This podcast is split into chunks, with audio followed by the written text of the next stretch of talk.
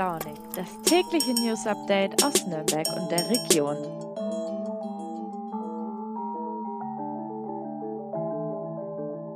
Guten Morgen und willkommen zurück zu einer neuen Folge Früh und Launig heute am Dienstag, den 15. Februar. Heute kommt man nicht drum herum, über das größte Einzelsportereignis der Welt zu reden, den Super Bowl, der von der Nacht von Sonntag auf Montag stattfand. Und auch aus persönlichem Empfinden muss ich sagen, dass ich, ähm, dass mich der Sieg sehr gefreut hat, denn die Los Angeles Rams sind mein Favoritenteam seit einigen Jahren. Und ja, die haben sich in einem denkbar knappen Match gegen die Cincinnati Bengals durchgesetzt. Am Ende mit 23 zu 20. Meiner Meinung nach war es von Anfang bis zum Ende ein wirklich packendes Game. Es sah sogar danach aus, dass sich die Bengals gegen, kurzzeitig zumindest so aus, dass sich die Bengals gegen die Favoriten aus Los Angeles, Los Angeles durchsetzen konnten. Aber dann noch mit einer Minute 25 Restspielzeit auf der Uhr schafften die Rams den entscheidenden Touchdown zum 23 zu 10. Ja, soweit vom Super Bowl. Jetzt kommen wir aber auch schon zu den aktuellen Themen des heutigen Tages. Auch heute haben wir wieder drei Themen im Gepäck, die relativ weit gefächert sind. Wir beginnen mit dem nicht ganz freudigen Thema der Abschiebung von Geflüchteten in Nürnberg. Seit letztem Jahr gibt es die sogenannte Einzelfallkommission, die über Härtefälle berät. Mit meinem Kollegen Marco Puschner habe ich mich mit diesem Thema etwas näher befasst. Als nächstes setzen wir uns auseinander mit der Wilderei in der Region. Dieses Thema öffentliches ist wieder in, das öffentliche Bewusstsein gelangt nach dem schrecklichen Polizistenmord in Rheinland-Pfalz. Mit meinem Kollegen Achim Bergmann rede ich darüber, wie weit die Wilderei in der Region überhaupt verbreitet ist und was Wilderei eigentlich überhaupt bedeutet. Als letztes rede ich mit meiner Volo-Kollegin Nina Eichenmüller über das Fahrradparkhaus in, am Nürnberger Hauptbahnhof, das dort jetzt schon seit einem Jahr steht und ja ganz schön viel Geld gekostet hat. Nina kann mir sagen, ob sich die Anschaffung dieses Parkhauses wirklich gelohnt hat oder nicht.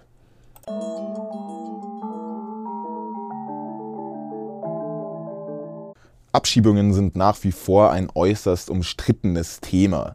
Die Einzelfallkommission in Nürnberg ist zuletzt in Kritik geraten. Um was es dabei genau geht, das weiß mein Kollege Marco Puschner. Hallo Marco, wie viele Abschiebungen gab es denn letztes Jahr in Nürnberg? Also im vergangenen Jahr gab es von der Stadt Nürnberg aus 61 Abschiebungen und ähm, 206 Ausweisungsbescheide. Mhm. Seit 2021 gibt es in Nürnberg die Einzelfallkommission. Die berät über Menschen, die vor, vor, einer Abschiebung stehen und bei denen womöglich ein Härtefall vorliegt. Die Kommission wird jedoch mitunter auch scharf kritisiert. Was wird ihr denn vorgeworfen? Ihr wird vorgeworfen, namentlich von der Partei Die Linke, dass sie als Geheimbund arbeitet, dass nichts nach außen dringt und das kritisiert die Linke scharf, die selber nicht in dem Gremium vertreten ist. Mhm.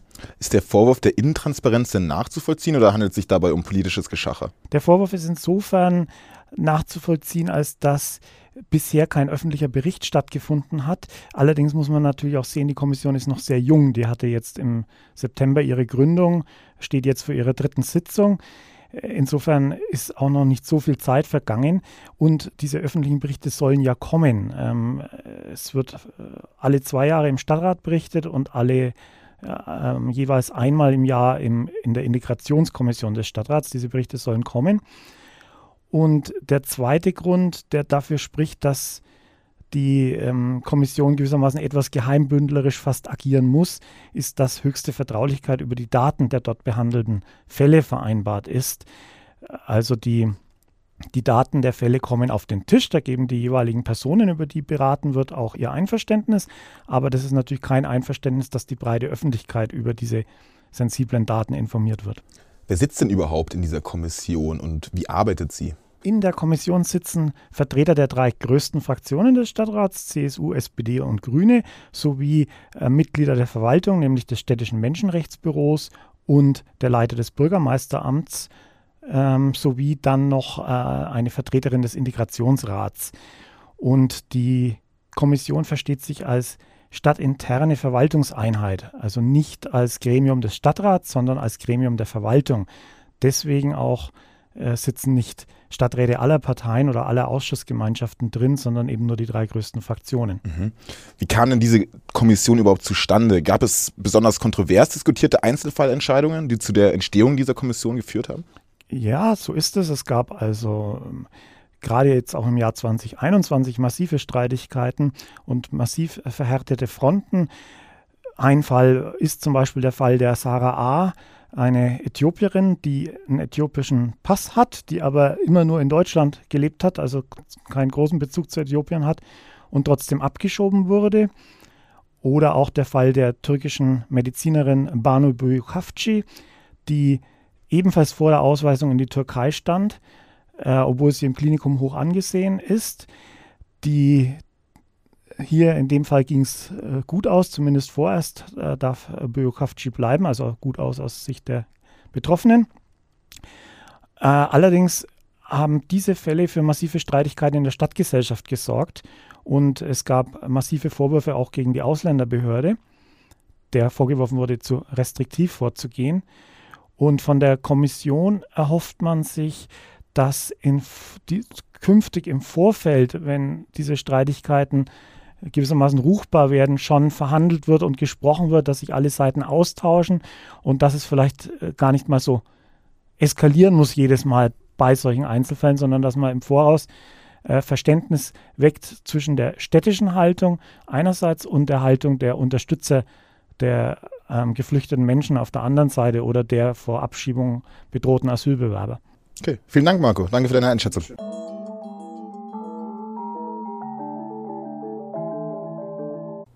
Nach den tödlichen Schüssen auf zwei Polizisten nach einer Verkehrskontrolle in der Rheinland-Pfalz sind die beiden Tatverdächtigen derzeit in Untersuchungshaft. Den beiden wird gemeinschaftlicher Mord vorgeworfen und das mutmaßliche Motiv ist ja die Vertuschung von Wilderei. Dieser schreckliche Fall wirft natürlich einige Fragen auf. Unter anderem, wie weit verbreitet ist die Wilderei überhaupt in Deutschland? Darüber habe ich mit meinem Kollegen Achim Bergmann gesprochen. Hallo Achim, was versteht man denn überhaupt unter Wilderei? Ja, servus Gregor. Ähm, ja, das ist eine sehr gute Frage, weil ähm, Wilderei, da fallen ganz viele Sachen drunter und wenn man da nicht differenziert, dann könnte man leicht glauben, dass das tatsächlich ein großes Problem in Deutschland ist. Ich nehme es vorweg, es ist es zum Glück nicht. Ähm, tatsächlich wird Wilderei immer mehr in Deutschland jedes Jahr, aber was unter Wilderei fällt, sind kaum die klassischen Dinge, die man sich vorstellt, wie einer schießt illegal im Wald mit einer Waffe, sondern Wilderei. Das kann sein, wenn jemand ein Reh anfährt abends mit dem Auto und es dann verbotenerweise im Kofferraum mitnimmt. Wilderei. Wenn du als Jäger deine Hunde loslässt und die flitzen über die Reviergrenze einem Tier hinterher in die, ins nächste Revier, ist auch schon Wilderei. Oder wenn ein Jäger ähm, nicht genau die Reviergrenze einhält und mit Jagderlaubnis und Schein in einem anderen Gebiet unterwegs ist, auch schon Wilderei. Also von daher, ähm, das ist ein weites Feld. Der, die klassische Wilderei, wie man sich vorstellt, ist in Deutschland sehr, sehr selten. Mhm, mh. Aber wie, wie weit verbreitet ist Wilderei in Deutschland und in der Region? Gibt es da überhaupt belastbare Daten oder ist die Dunkelziffer dann doch zu hoch? Ja, also die, die, die Dunkelziffer ist klar, das äh, sagt, wenn du jeden, mit dem, mit dem du dich über das Thema unterhältst, wird sie sagen, ja, die Dunkelziffer wissen wir nicht so genau. Ähm, wenn du aber mit den äh, Förstern und den Menschen, die hier in den Jagdrevieren unterwegs sind, sprichst, äh, die sagen dir, das würde sofort auffallen, wenn bei uns hier in, in Nordbayern in den Wäldern jemand mit Schlingenfallen auslegt oder wenn der nachts mit dem Gewehr rumläuft und schießt und das äh, ist völlig, also eine völlige Randerscheinung, dass jemand mal illegal im Wald unterwegs ist. Da muss man echt viele Jahre zurückblicken, dass man mal auf Fälle kommt, wo es hier klassische Wilderei in Franken oder der Oberpfalz gab. Was wäre so ein Fall der klassischen Wilderei in Franken? Na, das wäre tatsächlich so ein Fall, wie man sich, wie man es so ein bisschen von früher kennt, ähm, aus den Erzählungen, auch Jännerwein, der so ein berühmter Wilder war, das war einfach, das wäre so ein klassischer Fall, wäre einfach jemand äh, geht in den Wald, ähm, stellt Schalenwild nach oder ähm, schießt, äh, um dieses, äh, um dann das Wildbrett quasi mit nach Hause zu nehmen und dann entweder für den Eigenbedarf oder auch, äh, um es dann zu verkaufen. Ähm, das ist aber, ähm, wie gesagt, das ist sehr selten, dass das in den letzten Jahren überhaupt in Nordbayern vorgekommen ist. Hast du ein konkretes Beispiel? Der prominenteste Fall war tatsächlich schon über 30 Jahre her, ich glaube es war 1985, da gab es tatsächlich einen Wilderer aus dem Raum Neumarkt, der hat ähm, so viel Wildbrett äh, erlegt, äh, illegalerweise, und es dann verkauft, dass ihm dann irgendwann die Polizei auf die Schliche kam. Und ähm, als die Polizei ihn dann quasi in seiner Wohnung äh, gestellt hat, hat er sich verbarrikadiert und auf die Beamten geschossen.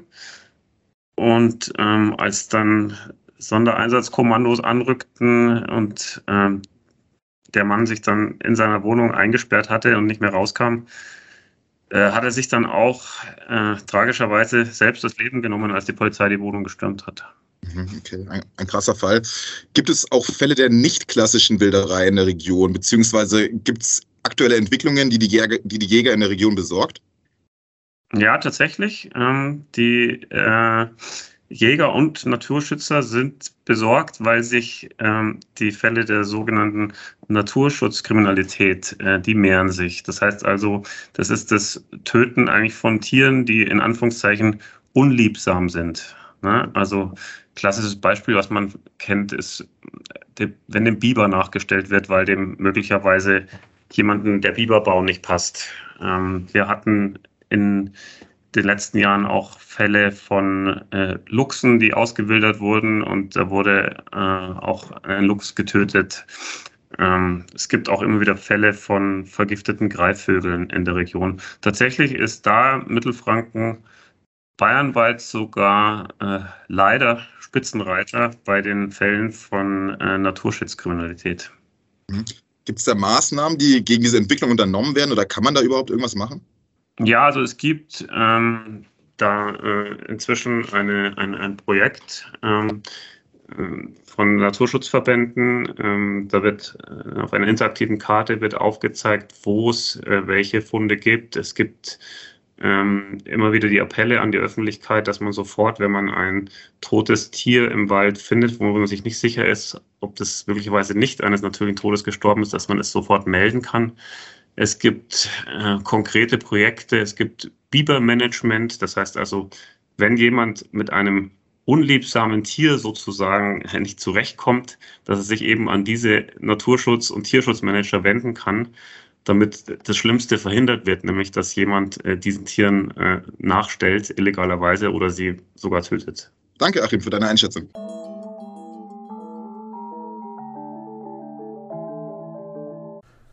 Und damit kommen wir auch schon zu dem letzten Thema des heutigen Tages, und zwar dem relativ neuen Fahrradparkhaus am Nürnberger Hauptbahnhof.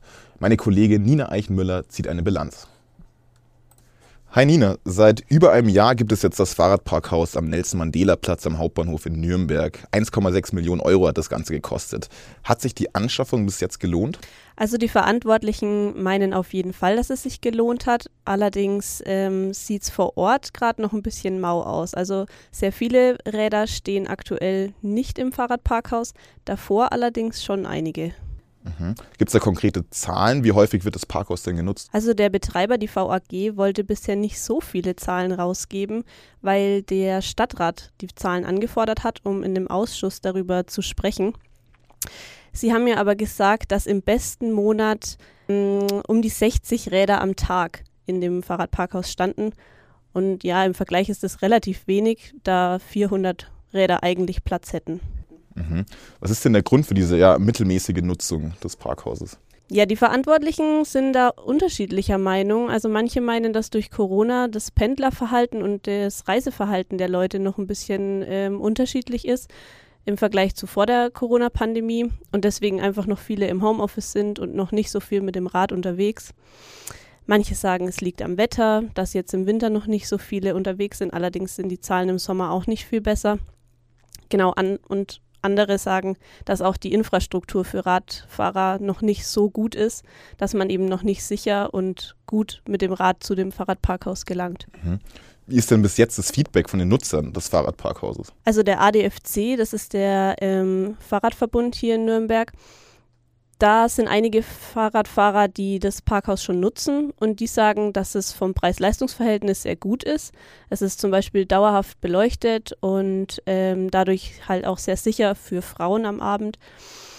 Und sie sagen, ja, dass es sich gut und einfach handhaben lässt und sind sehr zufrieden. Allerdings sind es eben auch noch nicht ganz so viele, also ist nicht so aussagekräftig wahrscheinlich. Mhm. Wie sieht es denn sonst in der Umgebung aus? Gibt es schon Städte, die nachziehen wollen? Also Fürth und Vorheim überlegen, ein solches Fahrradparkhaus zu bauen. Bei Fürth ist das noch eh ganz am Anfang in der Planung. Vorheim ist das schon ein bisschen konkreter. Das soll ähm, am Bahnhof auch ein solches Fahrradparkhaus entstehen für ungefähr 69 Räder. Genau, in Bamberg zum Beispiel gibt es aktuell auch schon Fahrradparkhaus, was aber laut Medienberichten auch nicht ganz so gut läuft. Okay, vielen Dank, Nina.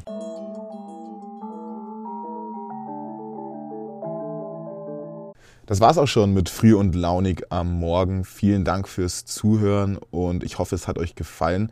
Ich habe schon ein bisschen Feedback von euch bekommen. Das freut mich natürlich sehr. Da kann auch gerne noch mehr kommen, wenn ihr Lust habt. Und ja, somit bleibt mir nichts anderes übrig, als mich von euch zu verabschieden, euch einen schönen Tag zu wünschen und ja, hoffentlich bis morgen. Ciao.